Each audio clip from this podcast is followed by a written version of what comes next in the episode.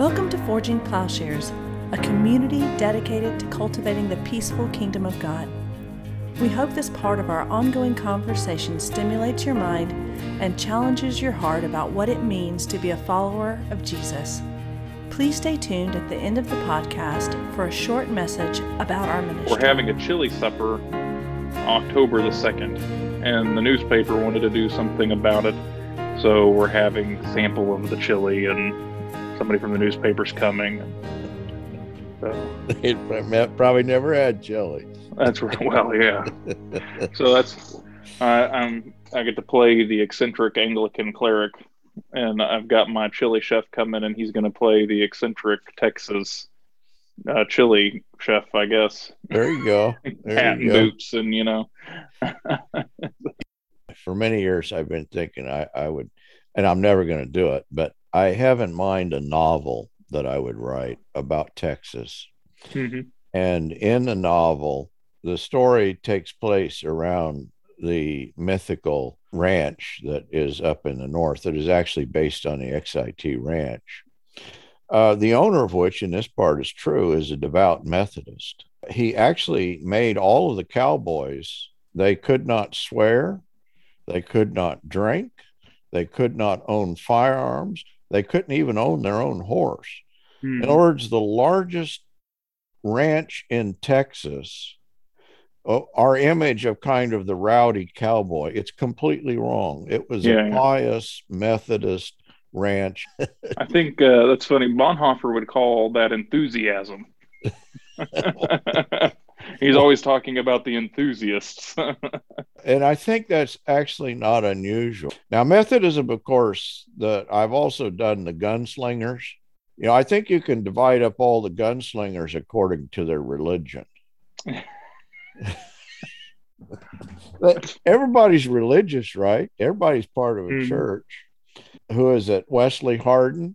uh, John Wesley. John Wesley Hardin. you can tell in his name what his what his religion is. His father's a Methodist preacher, and he's he himself, when he's not killing people, and is in prison, he actually teaches Methodist Sunday school to his fellow prisoners. Now I don't know what that means. So the the first bishop, uh, missionary bishop uh, in the area of Dallas for the Episcopal Church, Bishop Garrett, he was trained uh, i can't remember either trinity college in ireland or maybe even oxford you know that sort of type of person who had come over here and been made a bishop and he was sent to texas. And if one of the stories goes as he must have been in the area of fort worth dallas he he gets to his hotel the place he's going to stay and the only rooms they had available at the time were all like above saloons. So he goes in and he he's up in his room and there's a shooting downstairs while he's uh, in his room before he's gone to bed the first night. And one of his first acts is to give last rites to some guy who got shot in a gunfight uh, that they laid out on a table in the saloon. That's perfect. That's perfect. now I've I've kind of there was a time when I knew I remembered all, but I think Doc Holliday may have been Episcopalian it would be fitting. Yeah. I mean, you know, he's from back east. He's a doc, yeah. and and I'm sure that that carries over into the manner in which they like to kill people. oh. Today, we're doing martyrdom. Yeah, so kind of a provocative question, and maybe we need to talk about what does it mean to be a martyr? What does it mean to be a saint? Like, what what do we even think about those things? Uh, but the question arises from the fact that Westminster Abbey has put up 10 statues of martyrs of the 20th century.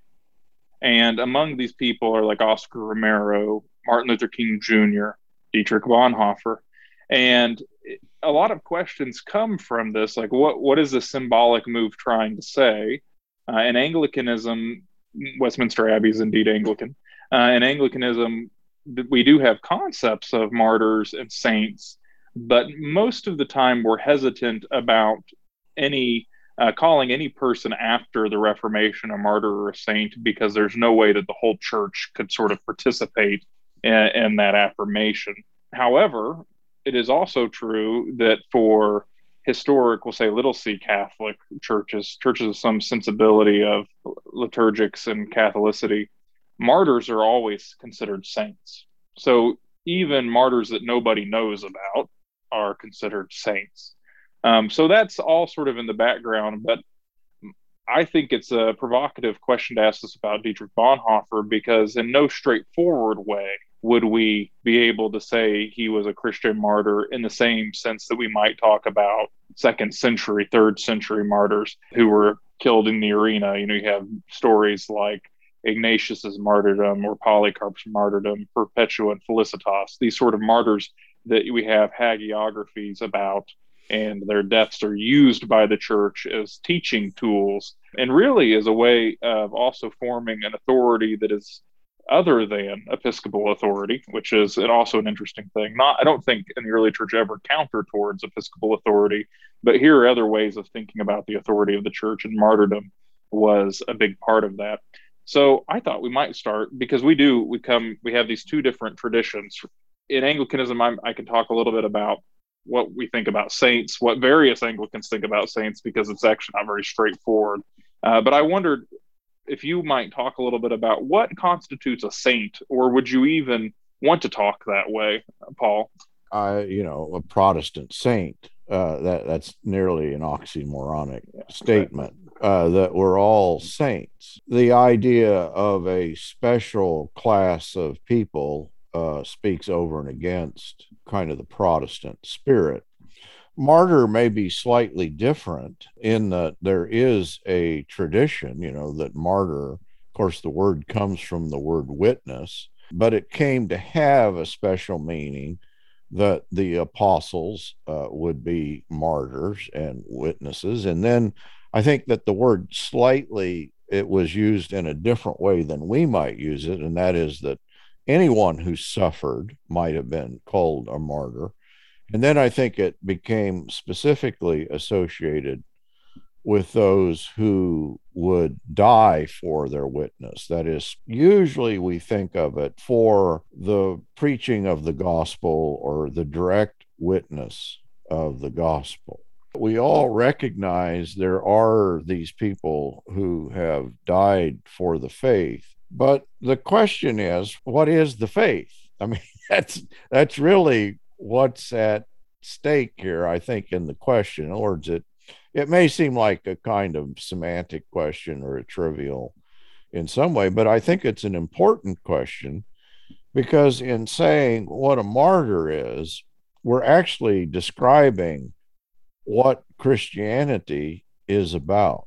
You know, Bonhoeffer himself it, he is raising this very issue. He, I think, is kind of has a premonition that, in fact, he may die a martyr's death, or at least he's going to be killed. And I think he himself is questioning whether he might be a martyr or yeah. what kind of martyr he might be.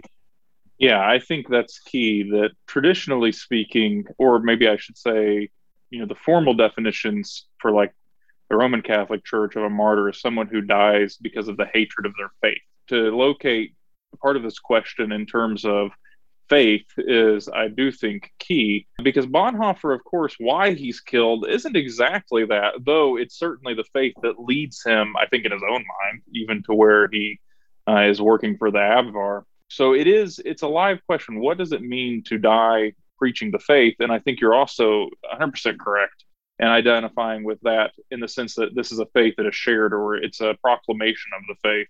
So that when we uphold somebody as a martyr, we say somebody is a saint, a part of what the church has meant in doing that is that this person's life authoritatively teaches the gospel in such a way that if we would follow in their example, we too would be following in the way of Jesus.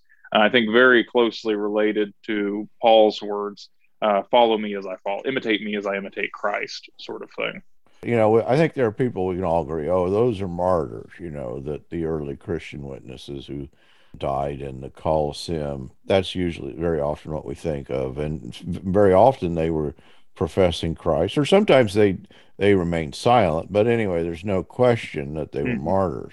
But and the, the church uses them that way Yeah, but it's interesting that in Westminster Abbey, I mean, even somebody like Martin Luther King, was he, you know, we could ask the same thing that mm-hmm. we're asking about Bonhoeffer that, you know, why did he die? And what role for civil rights? Okay, that may stretch us a little bit. We see, okay, the gospel is inclusive of uh, advocating for the poor, and he's doing that on behalf of Christ. I don't know if you're familiar. Actually, the plowshares, we are forging plowshares.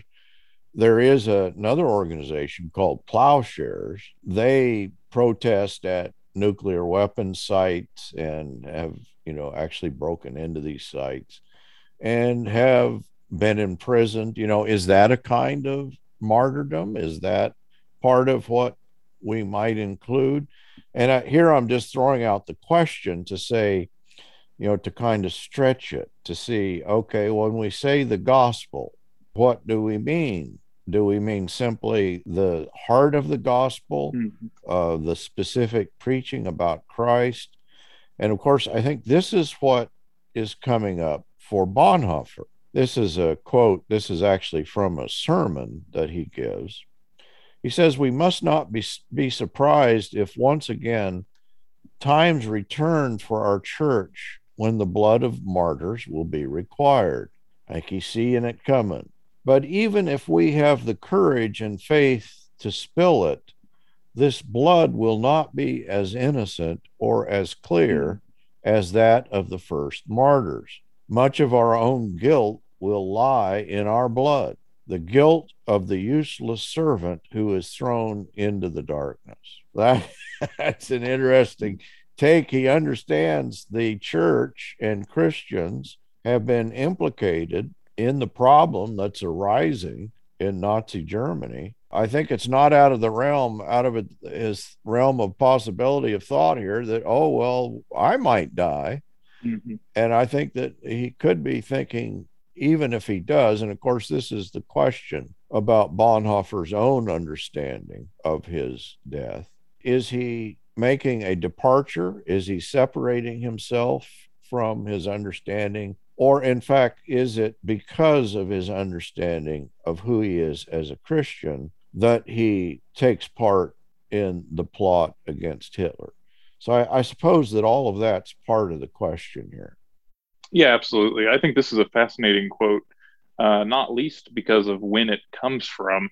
June 15th, 1932 is technically before the Aryan paragraphs and before the confessing church. So after you have the Aryan paragraphs, Dietrich Bonhoeffer will start using the phrase a state of confession. Uh, the state of confession that he's talking about really has to do with the fact that he thinks the gospel is at stake. So is he already in 1932 thinking this may be the way or, uh, the way in which everything is heading? Um, that's quite interesting. And I think it speaks to that bit of the compromise. Uh, what does it mean for him for the church to be compromised?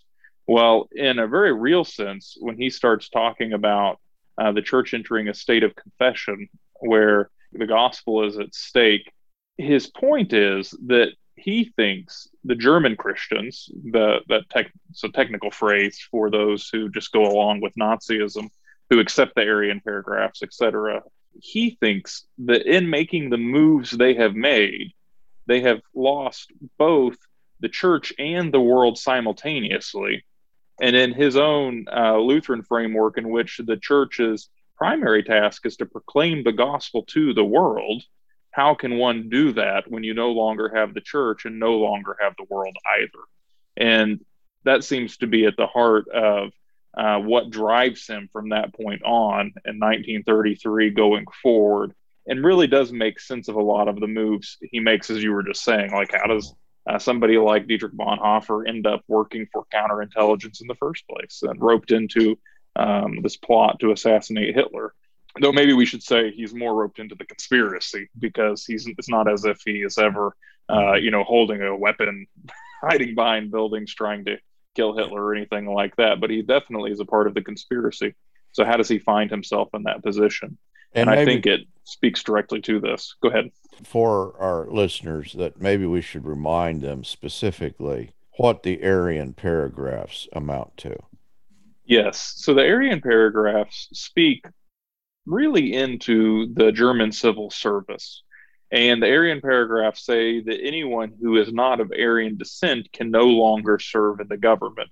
You might think, well, okay, that seems like an odd thing for a pastor to be concerned with. But what we have to remember is that the church was actually a part of the civil service at this point in time. So, what the Aryan paragraphs amount to for the church is saying really that who you are as a Aryan German, which of course is a made up sort of thing, defines you even over and against, say, Christian baptism. So Bonhoeffer lived in a neighborhood in which there were lots and lots of prominent Jewish families who had converted to Christianity either a generation or two back or even within his own lifetime to the extent that there are German pastors who are of German uh, who are of Jewish descent in the eyes of uh, the Nazis. That poses a huge problem for the gospel or a, a theological problem because then the Aryan paragraphs amount to a form of heresy in which you're saying that Christian baptism doesn't is actually subsequent or of a lesser importance than say who one is naturally, uh, where one is born, one's ethnicity.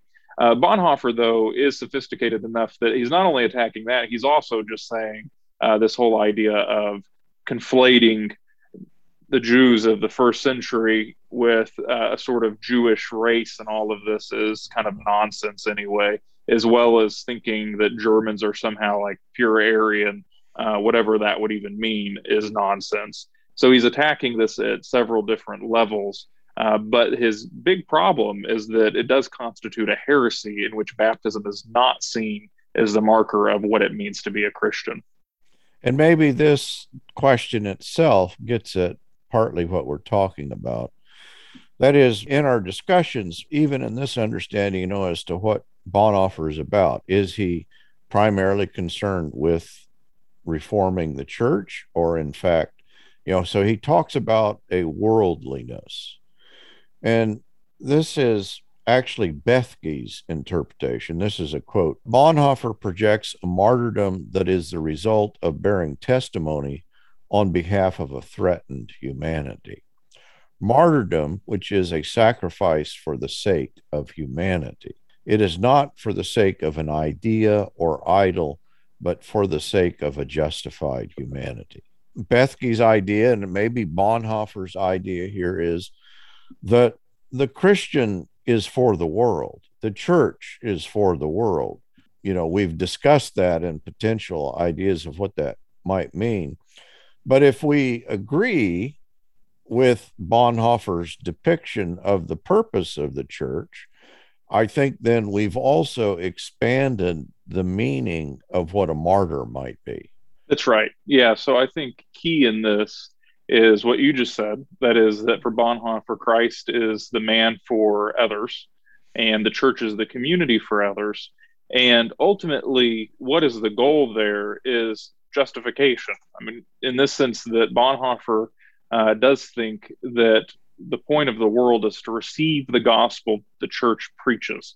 Uh, that's what makes up the integrity of the world, which is a fascinating way of putting it because that means the world doesn't necessarily have an innate integrity in the sense that that phrase, the world, it is a sort of construct, but it has to have an integrity. It has to be able to sustain itself so it can receive the gospel for the sake of justification. And Bonhoeffer is going to call uh, these ideas that were prevalent then in German Christianity uh, idolatry. And that's basically that justification comes from within oneself that's tied directly to the Aryan paragraphs because the Aryan paragraphs make it out such that being a German or being Aryan, having this sort of culture, in a sense, is what is justifying about you. It is being the people who produce a Luther rather than agreeing with Luther that is justifying. And Bonhoeffer is going to talk about that and call it idolatry.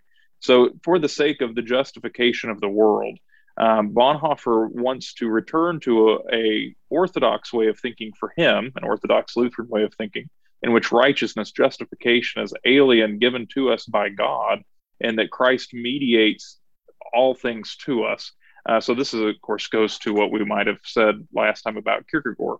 For Bonhoeffer, Christ is the mediator of all things, which means we don't receive any other person. We don't receive uh, righteousness. We don't receive God. We don't even receive ourselves apart from Christ mediating these things to us. So then Bonhoeffer's move in uh, witness, or what, what he was talking about there, how do we live then for the sake of the justification of the world, works in two senses. It is, as you said, to maybe reform the church. Uh, it is, in another sense, to reform uh, the world such that it's even prepared to receive the gospel but all of that can explain a human actor, such as he's going to demonstrate agency later on and as he progresses towards his own death, in the sense that he thinks there is no longer a way in which the gospel can be proclaimed and received. What steps have to be taken to get there? So then you can even see his political action or his resistance as participating towards that goal of making sure the church and the world exist in such a way that the gospel can be preached and received ultimately for the justification of the world. So it's all about the gospel in a sense, or it's all about, uh, it's very Christocentric in a sense for Bonhoeffer, even these actions that might seem to us as simply being in resistance to Nazism or, you know, as political actions. Yeah, let me make two comments here. One, you know we've talked about that in world war one that a saying that would be put on the tombs of soldiers or even un, the unknown soldiers uh, was that you know he who would lay down his life for me. That the idea is well every good christian soldier has died on behalf of jesus and in doing so has taken up their cross and followed christ. And so i think that's part of the danger in this is that we would just spread out every human act of war and violence as if it is doing the gospel. But I think that what you're describing, and let, let me know if I'm getting this right, that is that within a Lutheran understanding, that with the failure of the government, the failure of the church, that Bonhoeffer is being true to his Lutheranism in taking up the plot against Hitler? Yeah, so the way I would say it is it is Bonhoeffer's Lutheranism that makes him conceptualize the problem quite like he does. But of course, the way he works this out, I don't think he thinks that it's formulaic. So there isn't some formulaic answer to this to be found in Lutheranism. But identifying the problem in that way is definitely true to his Lutheran background it is interesting. So this this quote we were talking about coming from John, he sort of takes that up in discipleship. What Bonhoeffer wants to say, I think, is that the you know the soldier's activity in behalf of the state is never fulfilling the mandate of the church to preach the gospel. Those are two different things. But he is going to talk in ethics in such a way where the soldier's activity may be fulfilling God's mandate given to the state.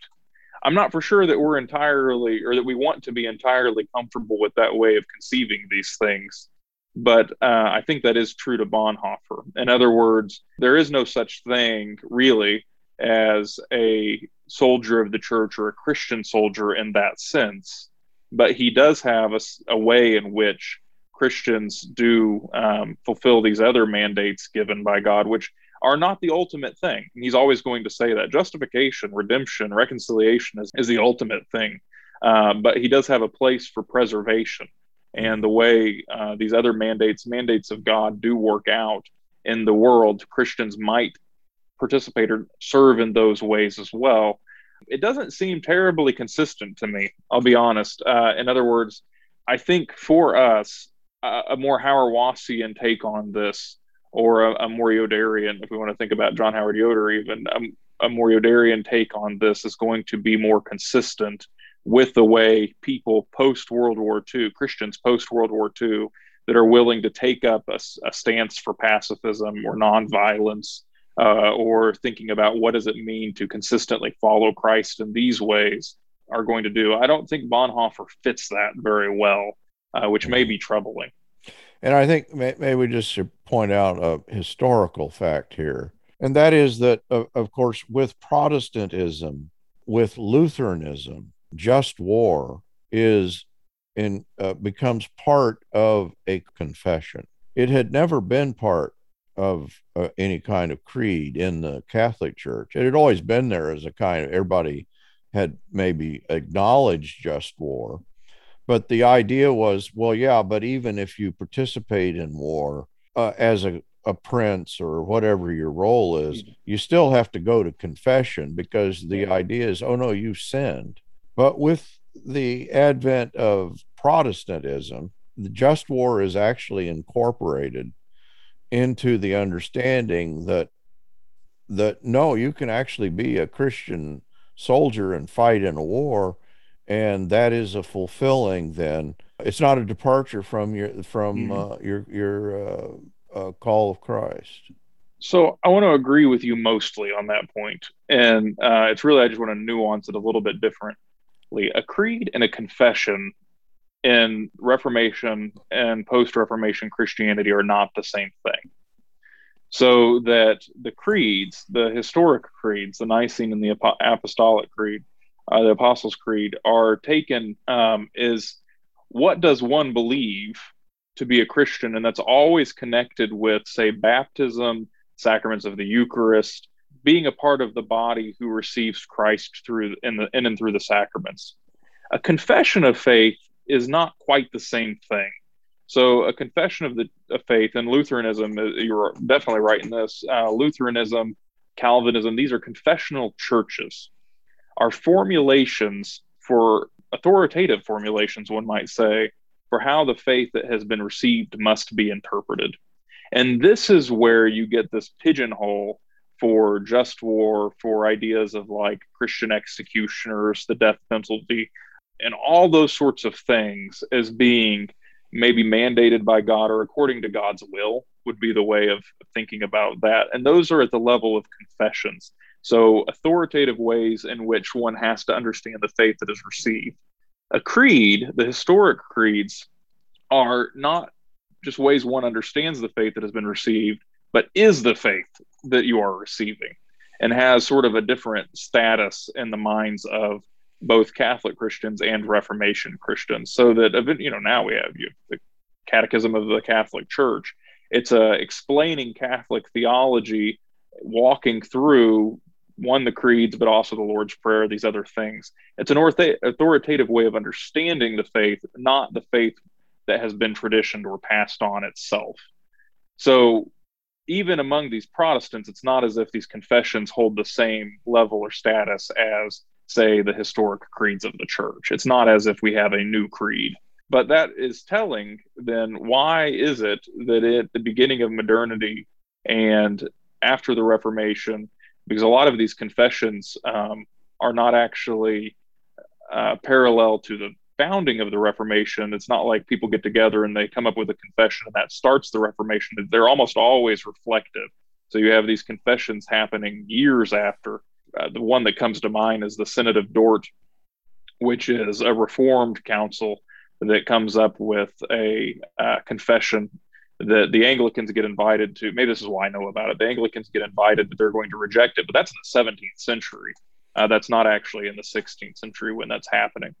So that's maybe a small point, but I do think it's important that the way this is being worked out in a confessional church is at the level of systematic or speculative theology uh, and authoritative systematic theology or doctrine, but not quite the same thing as what's going on in the creeds, which is to say, what does it mean to have received the faith of the apostles?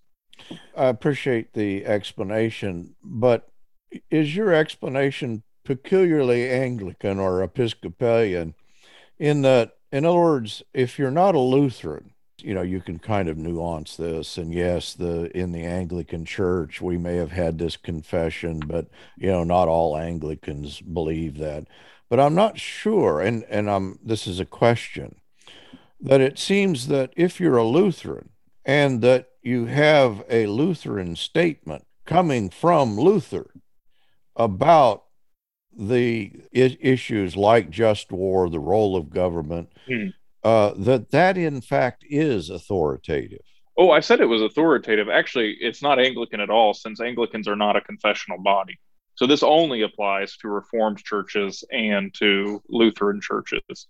My point is that you have to be able to distinguish and understand that magisterial Protestants are distinguishing between what is a creed, a historic creed, the Apostles or the Nicene, and a confession of their church. So that, and, why this is maybe important, and this is where these things like just war get put in, it's at the level of the confessions of their church. Because Reformed people and Lutheran people are both going to acknowledge each other as Christians, even though they have separate confessions of faith. They are confessional churches. This is the way we do theology. And you're absolutely right, it is authoritative. But it's not the same thing as saying, here are the creeds of historic Christianity, the faith once received. And if you reject that, then you're no longer a Christian. And that's what they're all also going to say. So if you're a magisterial Protestant, then the creeds of the church are what it takes to be a Christian. And actually, I, I'm not even for sure where the Nicene Creed ranks for magis- for some magisterial Protestant groups, meaning for whatever reason they favor the Apostles' Creed over the Nicene Creed which is not the case both in Anglicanism and Roman Catholicism.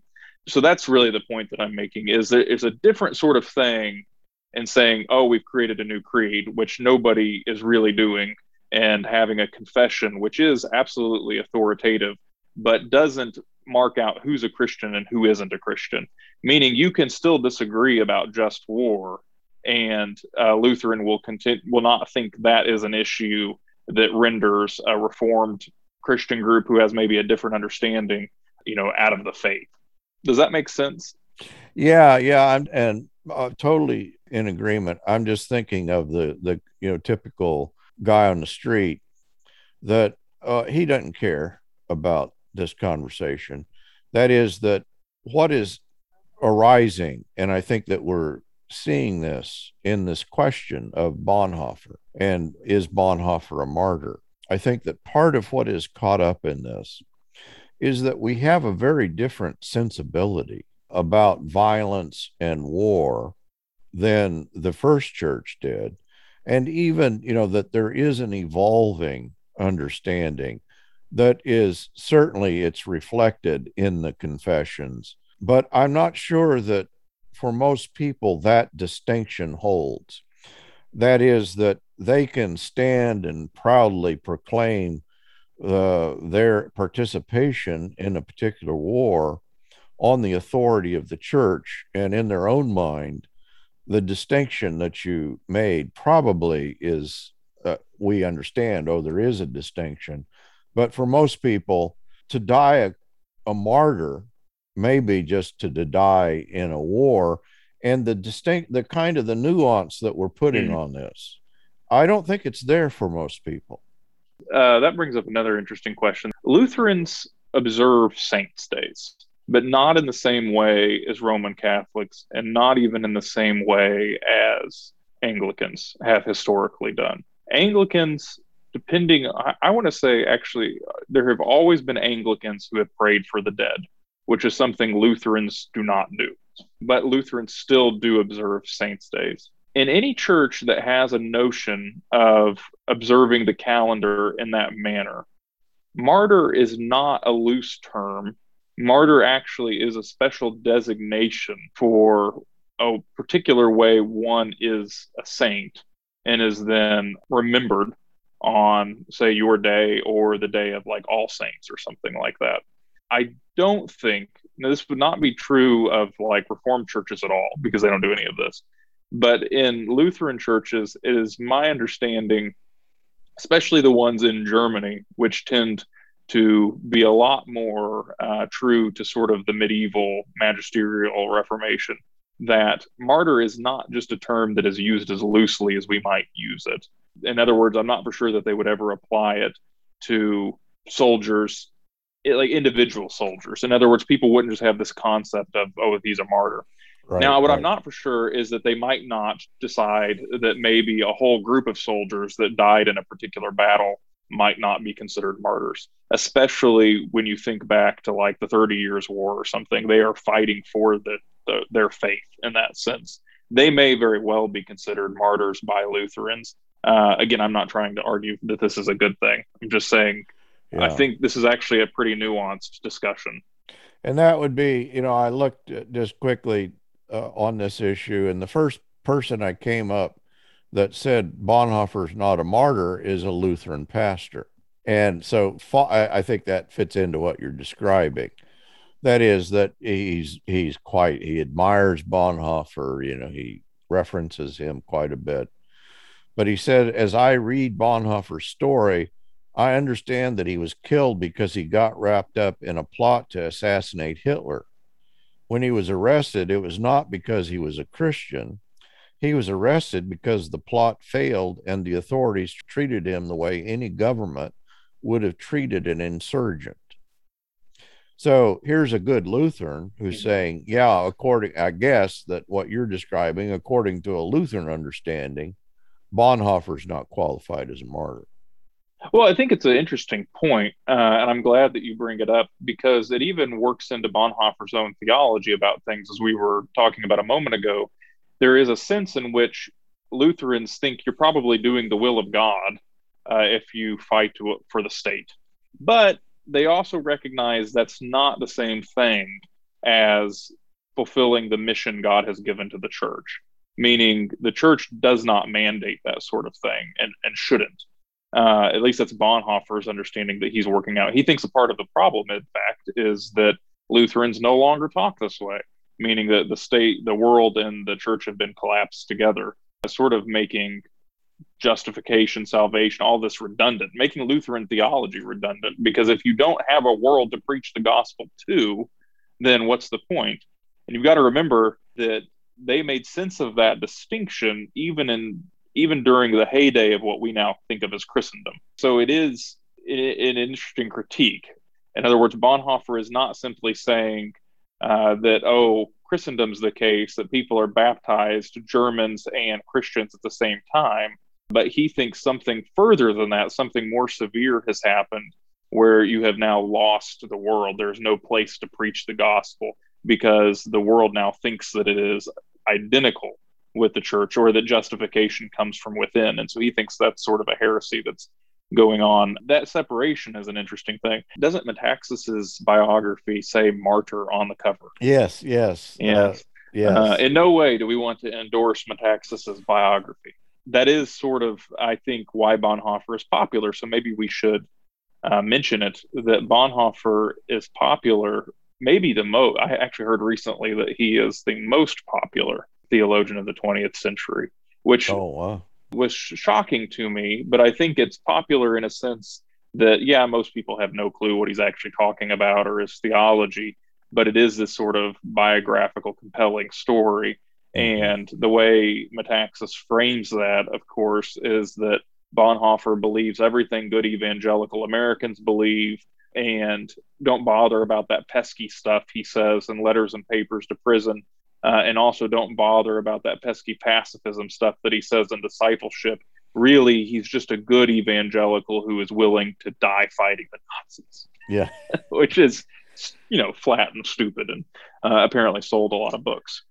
Here's a quote from Bonhoeffer. This is from The Cost of Discipleship. He says, It is not only my task to look after the victims of bad men who drive a motor car in a crowded street but to do all in my power to stop their driving at all. Yeah. And comment the martyrdom of Bonhoeffer and others who died like him came to pass in the twilight of political conspiracy and with the shifting feeling that their effort came too late. Certainly, it did not lead to a public confession in the marketplace or the Colosseum, nor any obviously heroic notion. Everything took place in the silent incognito of concentration camps and dark cellars. And of course, this reflects Bonhoeffer's own understanding that oh even if you call him a martyr it's not that he's a heroic martyr but one who is a dishonored witness on behalf of humanity and so he does not distance himself from the world in as an example of purity or a witness to be held up like those first christian martyrs but rather shares with those who are involved in the wrongdoings of the world and sees himself complicit in that. That's right. Let me paraphrase uh, Bonhoeffer from memory. It's very similar to this quote, and um, I think we can work with this quite a bit. Says, At some point, it's not enough just to bandage those who are being ran over by the wheel, but you have to seize the wheel itself. Mm-hmm. And so there's a shift in the way he conceives of his own resistance, which is a shift from okay, we stand in solidarity with Jews because the state is acting evil towards them. We have to save the church because the church can no longer proclaim the gospel because it's been considered synonymous with the world justification comes from within. To at some point, it seems like he makes this shift in his own action in his own life that none of that is working because one has to seize the wheel itself, which is to say, the state is so corrupt that the only way the church can relate to this state is to take control of it completely. Uh, in other words, to right it, which is a sort of an interesting way of thinking about it. And I think it also speaks to what we said earlier that the whole Lutheran notion of the two kingdoms in no way is a blueprint for how relations of the state and the church should work. That's not what that has any, it doesn't have anything to do with that. It's not like, oh, here's the way you do Christian government. That's not what Luther meant. That's not what Bonhoeffer means. It's simply to say that there is the kingdom of this world, and that has something to do with preservation of order and human relationships so that the church can proclaim the gospel that actually all things are mediated by Christ. Uh, justification, life, uh, the other, yourself, all that only comes through Christ. Christ has a total claim over everything. That's where Bonhoeffer starts. So the question is then are all of his actions even as um, the lutheran pastor was saying you know he ends up just being killed because he's an insurgent and that's how any government would treat an insurgent which is true but are those actions to the end of seizing the wheel itself so that there can once more be a sort of world in which the gospel can be proclaimed? And in that way do we see bonhoeffer's actions as those that might be imitated in similar situations. I don't think we're in a similar situation, by the way. Like, I think uh, you can actually proclaim the gospel in the United States. It's not so much the problem that you can't proclaim the gospel, it's that uh, perhaps the mediums in which we proclaim the gospel are so secular, consumeristic, capitalist that we haven't yet figured out how to proclaim a, a gospel that's true. I don't know. Uh, America mm has warps Christianity in those ways. But I think that's at the heart of this question. Yeah, that's Bonhoeffer's own accusation against the United States. The gospel's not proclaimed there. And that you understand that in his context, I, well, in our context, I understand what he meant. That the atmosphere is so distorting and perverting that what we call the gospel so often is then just a proclamation of a kind of cultural understanding. Yeah. I mean, I think it actually, uh, I know we've talked about this a lot, but I was looking into another guy who has written his dissertation at, uh, at Aberdeen, which has the Center for Protestant Theology or something like that, and is a good place to go study Bonhoeffer. Talking about Bonhoeffer's religionlessness and the sacraments and in a sense, uh, the way this author uh, lays out what Bonhoeffer's talking about religion or religionlessness is a sort of disposition.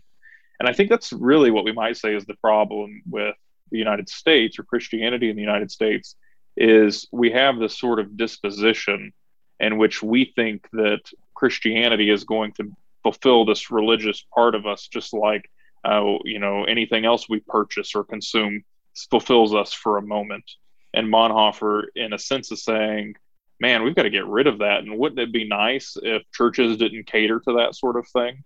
Uh, what if church really was about proclaiming the gospel, receiving Christ in the sacraments, and being a community who exists for others. I think that's really at the heart of what he's getting at. You know, you and maybe you, in this uh, in this conversation, like that would be an argument for his life as a martyrdom or as a witness, as a a tool that the church uses to authoritatively teach about how one exists in the world for others. Yeah. That you, you mentioned the, the role of mediation, and I realized that is so key. Interestingly, I think it's key to both Kierkegaard and Bonhoeffer. And Barth. And it's a very Barthian point as well. Strangely enough, I think is Hegelian. but of course, think... in a in a very different way. We we have this focus on the Holy Spirit and the media in other words the discussion really is a trinitarian discussion. And what the trinity is and who god is. That's really we're, we're getting down to the basics of the very heart of christian theology. Who is god for the world? And i think that in bonhoeffer's understanding of this which is very kierkegaardian the, the discussion is really about who is God and how do we participate in who God is and then in what the world is. So I think a point should be made here, uh, lest I, I think you're right. I just think that we, we have to be careful with this because this would be really easy to misunderstand. And that's that Hegelian theologians, so Hegelians whether they're true to Hegel or whatever, we don't. I don't care about that. You know, who who reads Hegel accurately, who gets to decide. But Hegelians in the 19th century and the Hegelians that are setting the tone for the university in which Barth and Bonhoeffer both study in and function within. Read the passage in Philippians chapter 2, the kenosis passage, as Jesus, the one who is self emptying, as being then a fact about the Trinity Barth, Bonhoeffer, and Kierkegaard are not doing that. Mm-hmm. They are writing against people who are doing that. So that I don't know about Bonhoeffer specifically, but both Kierkegaard and Barth are going to affirm divine simplicity. So in fact, it is the unchanging, simple, triune God of eternity who has a claim on the world, who reveals himself in and through the cross. This is where they're all theologians of the cross who reveals himself to us in the weakness of the cross as Jesus Christ. And Jesus, the Christ, is then the one who has this claim on the world or the one who mediates all things. And in the sense that is mediating God to us, but uh, especially for Bonhoeffer and Kierkegaard, is mediating ourselves to us. Jesus is the third term that stands in between all of us. But that is not to say that it is somehow the kenotic Jesus who is definitive of the Trinity. It's actually that would be to confound, or to, I mean, to conflate rather, uh, the mission of God in Christ and the procession of the Logos from the Father. And so none of them make that move. They're actually writing against theologians making that move and this is interesting. I think it's pertinent that it's all caught up in this question as to as to who Christ is, who is God, and who are we, and what is the world. That all of this is involved in the question: Was Dietrich Bonhoeffer a martyr? Because in this, we're asking a basic question about all of these categories and how they they work and how we understand what Christianity is. We're asking, what does it mean to be faithful? Yeah, yeah. Yeah. I guess then, and maybe this is, I, I'm curious then, what's the answer from your perspective?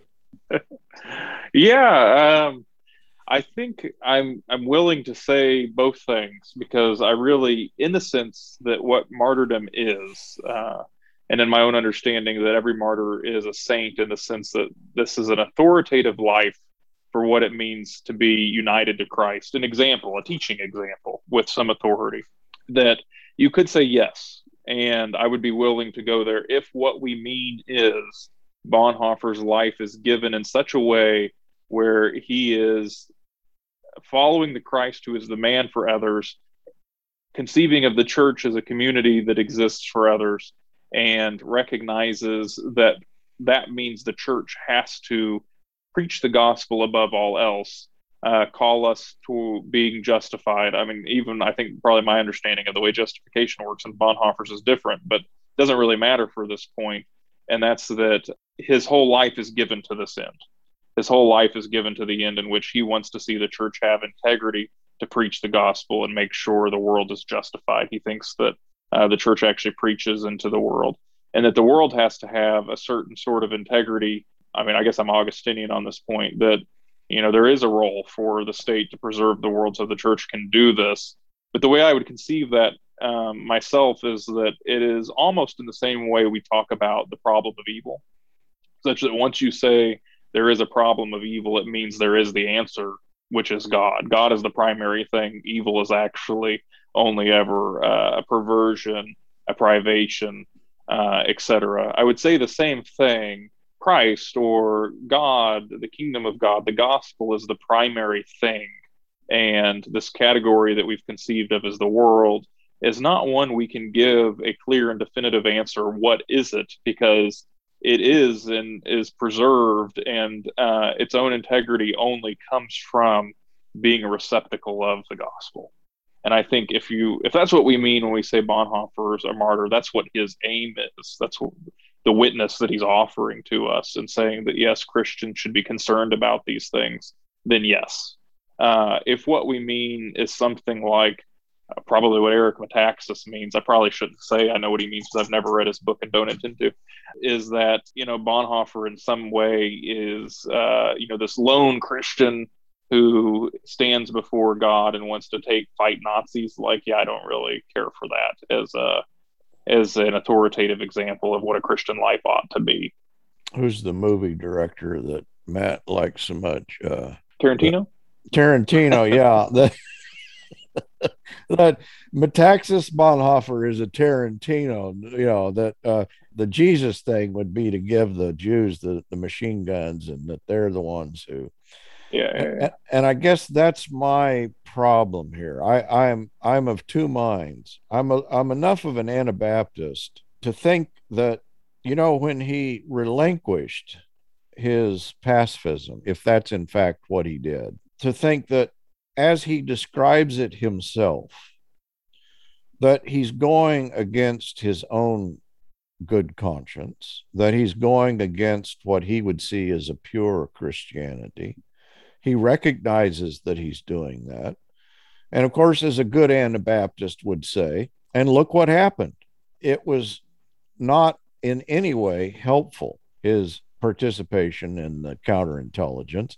And in fact, when that bomb goes off under the, the table and Hitler survives it, he proclaims himself then truly in God's providence that God has preserved him. And here is a sign from God Himself that National Socialism and Adolf Hitler is God's man. That's an unfortunate outcome that could have come out differently, but it is true. I and I'm not saying I'm all there. I'm not all in with this, but I understand that understanding. Oh, he broke his own good conscience. He uh, went against his own pacifist ideals, and it was disastrous and we lost Dietrich Bonhoeffer. Here was a guy who had a budding genius for the church, who whose life was cut short needlessly. Now that I would say this is a good Anabaptist interpretation. Uh, well, let me pause there and. Oh, I think that's wonderful. So, uh, of course, as we've talked, I don't read Bonhoeffer that way but I do think that's a wonderful critique of the situation, regardless.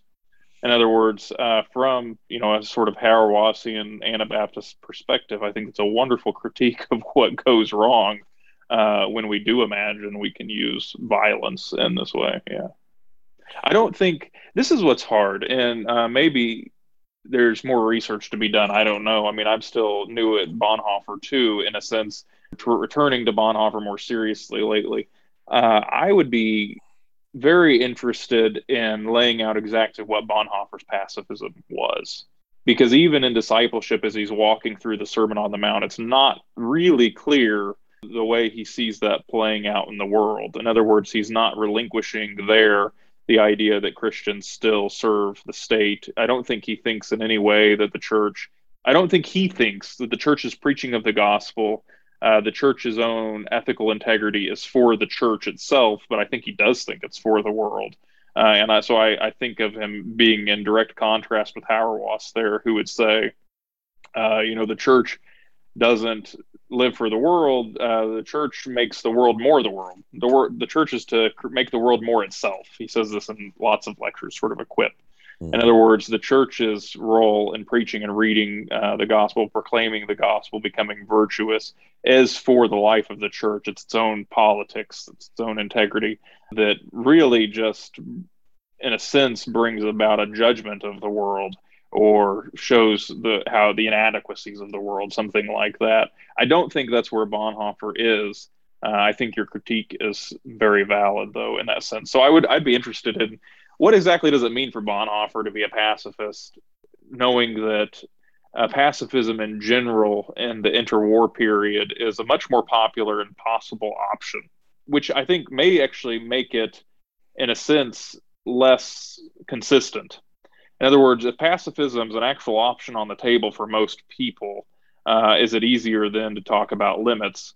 Whereas this is Hauerwas's own experience, right? He says, Well, I became a pacifist because I got up one day and accidentally said, I think I might be a pacifist, and people attacked me for it. And so I had to figure out what does that actually mean?